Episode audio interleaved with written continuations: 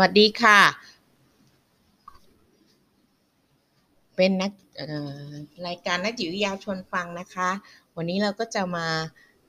คุยกันในเรื่องของการพัฒนาความคิดสร้างสรรค์นะคะ จากหนังสือเชี่ยวชาญชีวิตนะคะ พัฒนาความคิดสร้างสรรค์โดยพ่อแม่นะคะ ก็กลยุทธ์การปลูก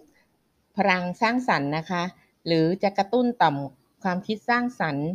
ด้วยกิจกรรมการเรียนรู้ครบทั้ง 4 ปฏิบัติการแล้วเนี่ยคุณพ่อคุณแม่ท่านใดได้ออกไปปฏิบัติงานร่วมกับลูกไปบ้างแล้วคะ ก็คงจะค้นพบความวิเศษของบรรดาเครื่องมือเหล่านี้ กันและกันบ้างแล้วนะคะ อย่างน้อยก็จะทำให้บรรยากาศความเป็นเด็กๆ ย้อนกลับคืนมาสู่ คุณพ่อคุณแม่อีกครั้ง รวมถึงเจ้าตัวน้อยก็ยังคงฉายแววความฉลาดออกมา กับผลงานอันบริสุทธิ์ให้คุณพ่อคุณแม่ได้ชื่นใจ ใช่ไหมคะ เครื่องมือพัฒนาความคิดสร้างสรรค์ทั้ง 4 ปฏิบัติการนี้ได้รับการออกแบบ และคิดค้นคัดเลือกมาเพื่อเหมาะสมกับธรรมชาติของเด็กนะคะ เครื่องมือแต่ละชนิดจะมีความดีบางอย่างที่โดดเด่น แต่ก็มีคุณสมบัติบางอย่างที่คล้ายคลึงกัน ส่งเสริมซึ่งกันและกัน เช่น การเล่นบทบาทสมมติ ช่วยให้เด็กได้พัฒนาความคิดจินตนาการนะคะ อย่างเด่นชัด ในขณะเดียวกันการแปลงร่าง ก็เป็นการฝึกให้เด็กใช้ศิลปะ ในการปฏิบัติเครื่องแต่งกายและก็เครื่องประดับ แนวแฟนตาซีอย่างหลากหลายนะคะ หรือบางทีพวกเขาก็อาจจะต้องการดนตรีประกอบ เรื่องราวในโลกจินตนาการนะคะ ก็อย่างที่ 4 ปฏิบัติการที่ว่าไว้ก็ 1. จินตนาการนะคะ 2. มีการเล่นบทบาทสมมตินะคะ แล้วก็มีการใช้ศิลปะในการประดิษฐ์เครื่องแต่งกายนะคะ แล้วก็มีการใช้ดนตรีประกอบ เพื่อให้มีความเหมาะสมกับเรื่องราวที่เป็นโลกจินตนาการของเด็กนะคะ แล้วก็ทำให้เด็กเนี่ย ก็เด็กๆก็จะพลอยได้พัฒนาอารมณ์ความรู้สึก จากการรับฟังดนตรี และการเคลื่อนไหวร่างกายไปตามบทบาทสมมุติ รวมไปถึงการได้พัฒนาทักษะทางภาษาจากการสนทนาก็คือ การฟังการพูดนะการอ่านการเขียนแล้วก็โต้ตอบกับตัวละครแต่ละตัวของเขาอีกด้วยนะคะ คุณพ่อคุณแม่ลองสังเกตดูดี ๆ สิคะว่า ในการทำกิจกรรมอย่างใดอย่างหนึ่งนั้น เด็กๆเนี่ยค่ะจะได้รับการพัฒนาทักษะหลายอย่างประกอบกันไปเป็นของแถม การเรียนรู้สำหรับเด็กโดยการทำกิจกรรมอย่างหลากหลายนะคะ นอกจากจะโดนใจวัยซนแล้วนี่ก็เด็กๆก็จะได้พัฒนาความคิดสร้างสรรค์ จากการพัฒนาทักษะอย่างรอบคอบอีกด้วย ดังนั้นหากคุณพ่อคุณแม่ต้องการพัฒนาความคิดสร้างสรรค์ของลูกให้เต็มตามศักยภาพ ก็ควรให้เวลากับลูกน้อยในการจัดเตรียมกิจกรรมอันหลากหลาย ให้กับลูกอย่างเหมาะสม และตรงตามความต้องการของพวกเขาอย่างแท้จริง กิจกรรมทั้ง 4 นี้คงเป็นคำตอบให้คุณพ่อคุณแม่ได้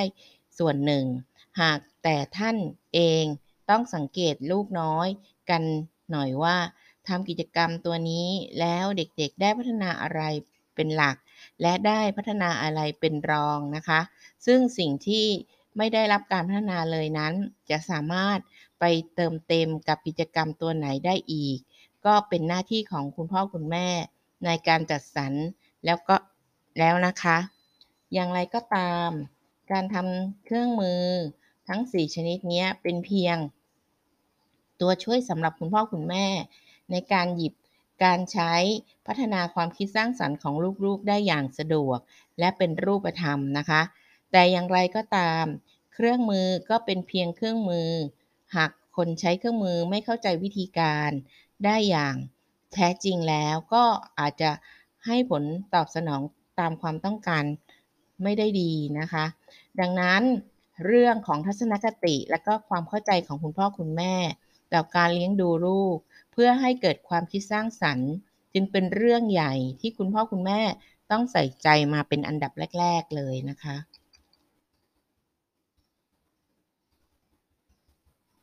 มาสู่ความเป็นคุณพ่อคุณแม่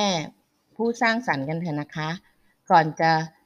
เติมเต็มความคิดสร้างสรรค์ให้ลูก คุณพ่อคุณแม่ต้องปลูกพลังความคิดสร้างสรรค์ เพื่อเตรียมรับมือกับความฉลาดของลูกน้อยนะคะ อย่างถูกวิธีและมีประสิทธิภาพกันก่อนนะคะ สิ่งแรกที่สำคัญก็คือ ทัศนคติที่ดี และถูกต้องต่อการเลี้ยงดูลูกตนเองค่ะ เป็นความปรารถนาของคุณพ่อคุณแม่ทุกคนที่ต้องการให้ลูกเติบโตขึ้นมาเป็นคนเก่งดีและมีความสุขนะคะ แต่พ่อแม่หลายคนก็กลับกลายเป็นผู้ปิดประตู สู่หนทางชีวิตที่ดีของลูกเสียเอง ด้วยกรอบความคิดบางอย่าง ซึ่งเกิดขึ้นเพราะยึดความคิดตนเองเป็นใหญ่ และอยากให้เป็นไปดั่งใจของพ่อแม่ ยิ่งด้วยความรู้สึกว่าตนเป็นผู้ให้กำเนิด เลี้ยงดูลูกมาด้วย